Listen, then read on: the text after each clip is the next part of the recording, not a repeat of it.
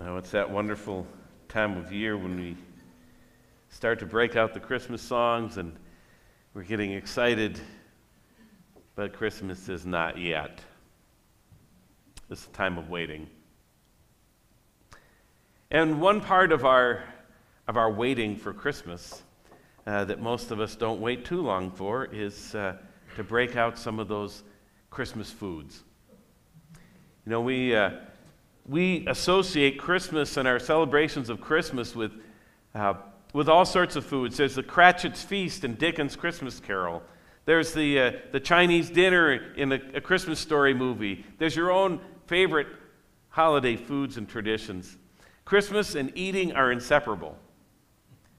But Christmas foods can do more than just add to our waistline, they can add to our understanding of what God did so long ago and what God is doing today. And speaking of today, today on this first Sunday of Advent, we'll be looking at Christmas cookies and waiting on God. What's your favorite Christmas cookie? How many of you go for the classic cutouts? Yeah. Or, or do you prefer something even more traditional like, like krumkake? Anybody, uh, there's a few fans of krumkake. Uh, the Spruce Eats website says that that's Minnesota's favorite Christmas cookie. Now, I'm not quite so sure. Um, actually, I prefer Wisconsin's favorite, which they say is Rosette's. Do we have any Rosette's fans out there? They're kind of hard to come by, and they're, they're even harder to make. But uh, General Mills says that America's favorite Christmas cookie is the peanut butter blossom. You know, the peanut butter cookie with the Hershey kiss? Got any fans of those out there? Yeah, I'm a, I'm a fan of those too. In fact, uh, to be honest, I'm, I'm, a fan of every Christmas cookie. I don't think there's one I don't like, but, but the best cookie I ever ate, I don't even know what it's called. As a kid, we'd gone to a, a woman's house, we were in 4 H, and we were, we were learning how to make a traditional uh, cookie from her homeland. And it looked sort of like a, a Mexican wedding ball or a, a Russian tea cake. You know what those are? It looked like that, but the difference was the texture. It was the most melt in your mouth cookie that I have ever eaten. And she said that the secret, the secret was to add the ingredients very, very slowly as you mixed it. She would take a single spoonful of of the ingredients. She would add it to the bowl and then mix it for what seemed like forever. And she would take another spoonful. And I suppose it probably only took 15, 20 minutes. But that was far longer than my 12 year old self could stand. And they turned out to be the most amazing cookies. See, patience has its blessings. And to be honest, I don't have the recipe anymore because I think I tried to make them once and I just didn't have the patience. I just couldn't wait. It was more like scoop, scoop, scoop, scoop, dump. so I, have never had those cookies uh, the same way since. Uh, waiting is hard. It's hard to wait. It's hard to wait, especially at Christmas time. It's hard to wait for the cookies. It's hard to wait for Santa. It's hard to wait for Christmas break or for the kids to come home. It's hard to wait for this pandemic to be over. And it's hard to wait on God. But imagine how hard it was for Israel waiting for the promised Messiah to come at that very first Christmas. Do you know how long they were waiting? Think of some of those great Advent prophecies from the scriptures, like the ones that are in Isaiah. Isaiah chapter 9 says, Nevertheless, there'll be no more gloom for those who are in distress. In the past, he humbled the land of Zebulun and the land of Naphtali, but in the future, he will honor Galilee of the nations by the way of the sea beyond the Jordan. The people walking in darkness have seen a great light. On those living in the land of deep darkness, a light has dawned. You've enlarged the nation and increased their joy. They rejoice before you as people rejoice at the harvest, as warriors rejoice when dividing the plunder. For as in the day of Midian's defeat, you have shattered the yoke that burdens them, the bar across their shoulders, the rod of their oppressor. Every warrior's boot used in battle and every garment rolled in blood would be destined for burning, with fuel for the fire.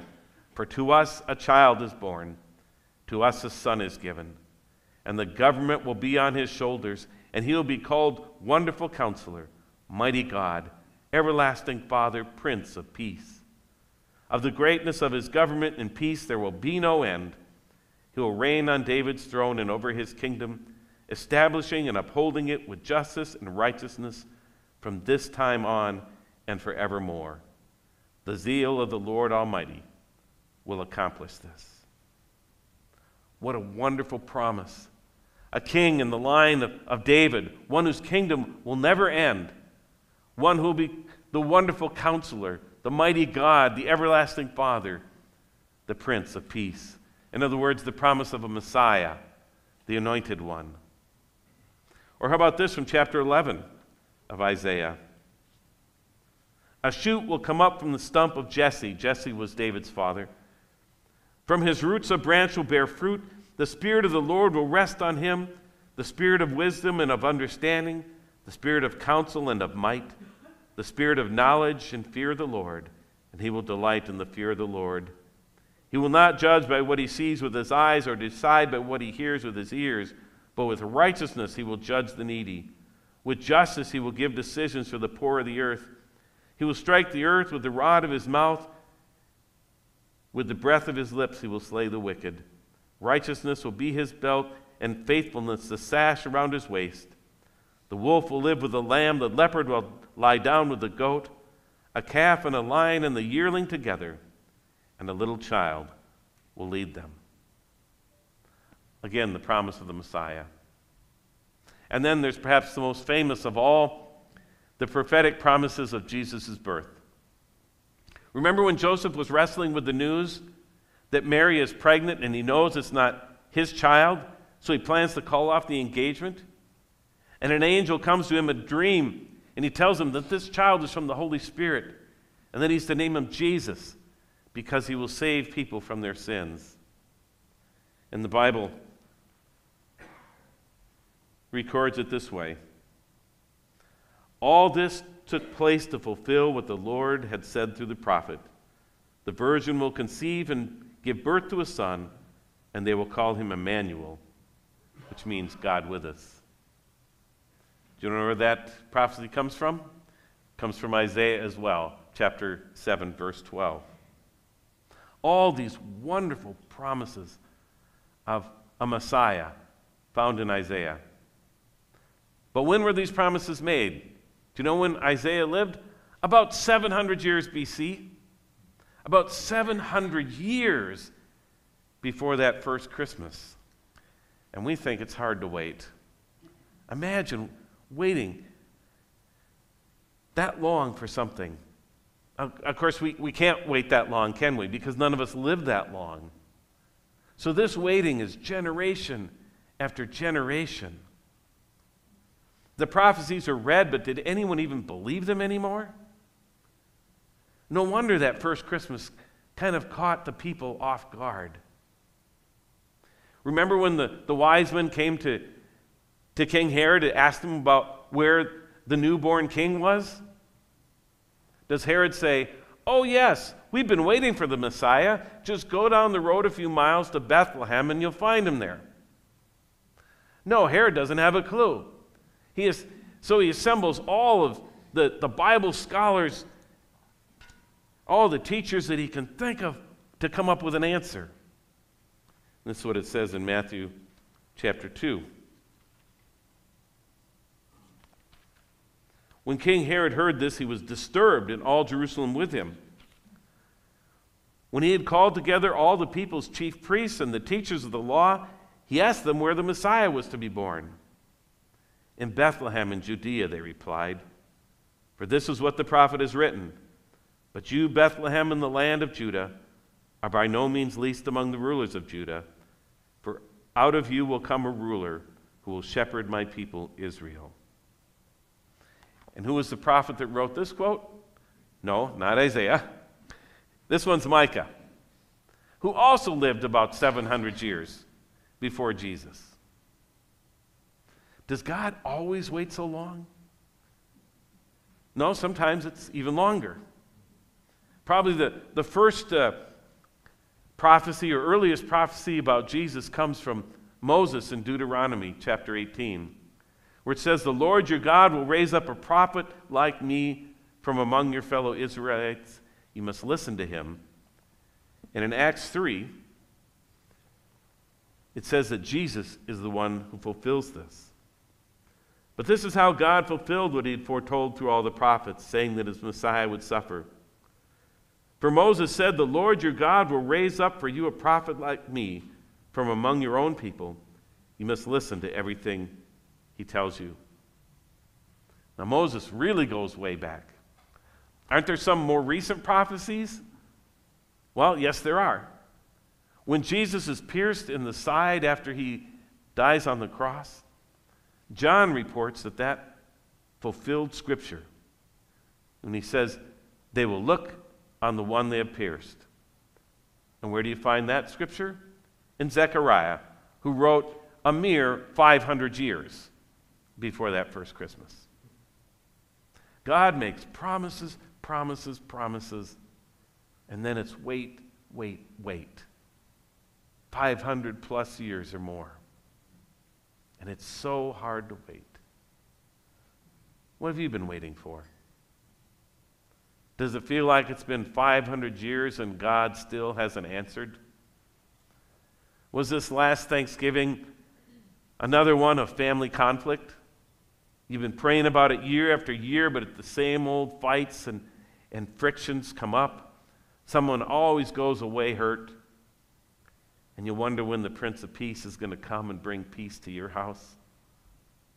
Or have, been, or have you been waiting for an answer to your health issues? Maybe you're in a lot of pain. Even 30 minutes of pain can seem like 500 years. And you've been waiting for the great healer to heal you. And it just goes on. Where is Almighty God? When is He going to fulfill His promises? Or maybe it's been something good that you've been waiting for. Something like, well, more than Christmas cookies. Really big, like a fulfilling job or a partner to spend your life with or, or an end to COVID. But the wait goes on. The wait goes on. I don't know if you heard in the news uh, about the 17 Christians who were kidnapped in Haiti. They were on a short term mission trip, like uh, many of you have gone on, I, I know. You know, those things are supposed to be fun. You go, you help people a little bit, you always get more than you give. And this group had, had gone to Haiti, and they were abducted by a gang called the 400 Mawozo, a notorious gang who kidnaps people for ransom, and they, they asked for a million dollars for each one of them. And there were babies and children and teens as well as adults. And they came from Anabaptist Christian communities like the Amish and the Mennonites. Now imagine if somebody had kidnapped a, a short term team from here and asked for a million dollars for each one of us. Imagine waiting for your loved ones to be freed. Here's what the mother of one of the hostages wrote Has a month ever been this long? We think back to the first few days when our hopes were pinned on a quick response and a timely release, and our hearts cry, Lord, how much longer must this continue?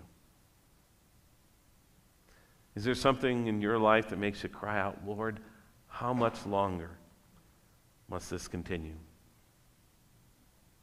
Well, I have some good news and some bad news. So, when do you want to hear first, the good news or the bad news? Well, too bad. You're going to get the, the bad news, no matter which one you wanted. You're going to get that first. And the bad news is that we have to wait sometimes. And we hate it, but we still have to wait. See, no amount of, of work or money or even prayer can make Christmas come tomorrow. It's just impossible. And even in things that are, even things that are possible, may not be what God plans. God's timing is not our timing.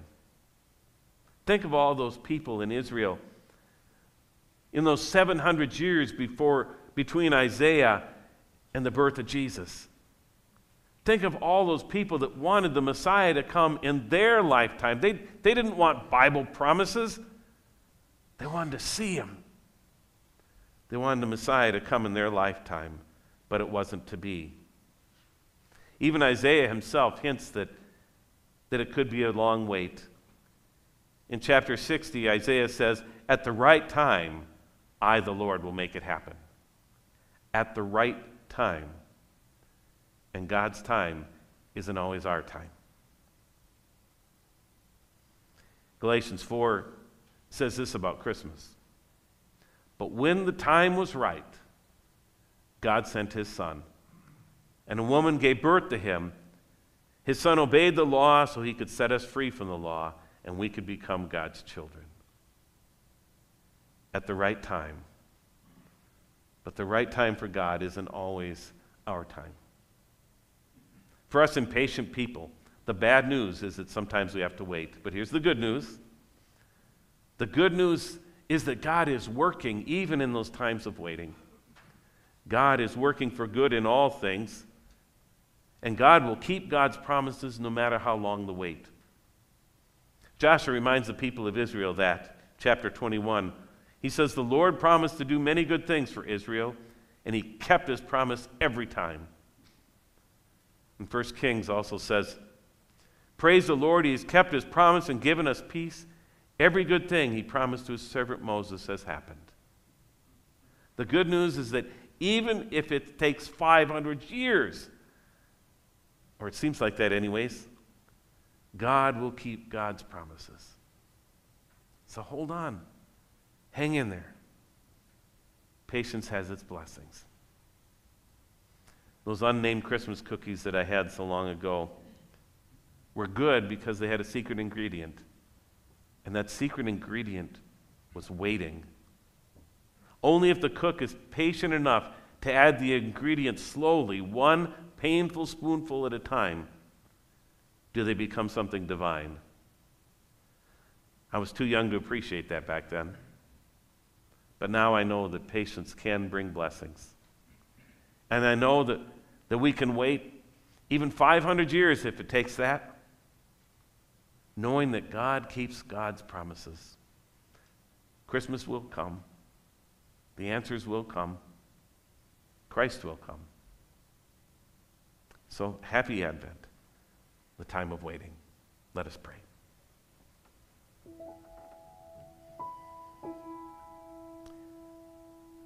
God, even those of us who have great patience find it hard to wait sometimes. There are moments that, that we wonder, how long, Lord? How long must this continue? But we trust that you will respond to our needs just as you responded to the prophecies of the Messiah. And even if the wait seems like it's 500 years or 700 years, we know that in the end, you are still God. You are still in control. You still keep your promises. And you still love us. So, Lord, we pray that as we go through this Advent season, whatever it is we're waiting for, whether it's Christmas or whether it's some other kind of miracle in our life, help us to hold on to trust in you, to be confident. And Lord, thank you for every sweet little reminder of that in the cookies that we eat. Amen. I invite you to stand.